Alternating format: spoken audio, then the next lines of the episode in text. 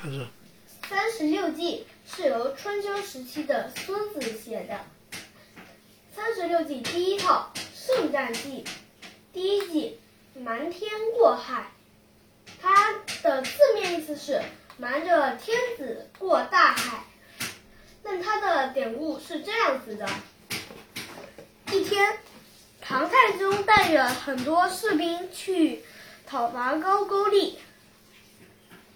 唐太宗一到海边，就看到波涛汹涌的大海，觉得头晕目眩，怎么也不肯登船。于是唐太宗下令让人在海边安营扎寨。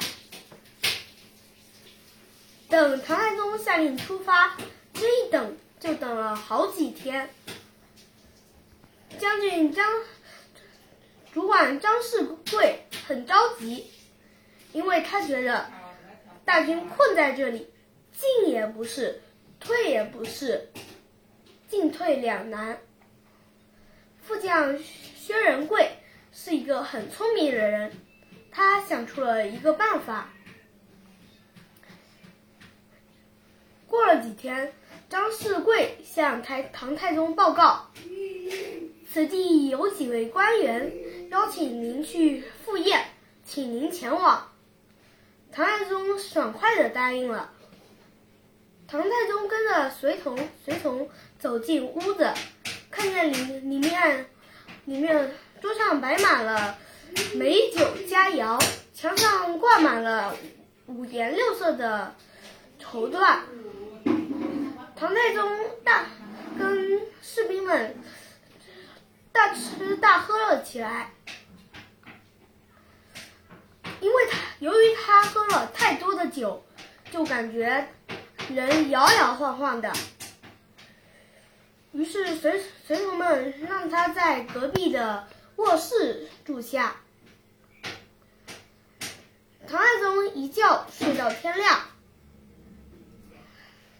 天亮的时候，唐太宗对侍卫说：“来人啊！”给我把窗户打开，让朕透透气。随龙一把窗打开，唐太宗大吃一惊，没想到窗外竟然是浩瀚的大海。唐太宗，唐太宗问：“这是什么地方？”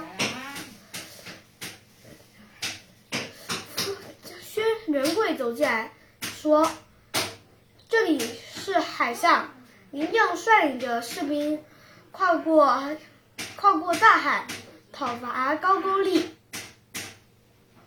原来这间屋这间屋子是由船打扮而成的，而瞒天过海的记原本意思是是指本来准备准备充分，但但却以像有点像公开的形式去弄，但其实是以。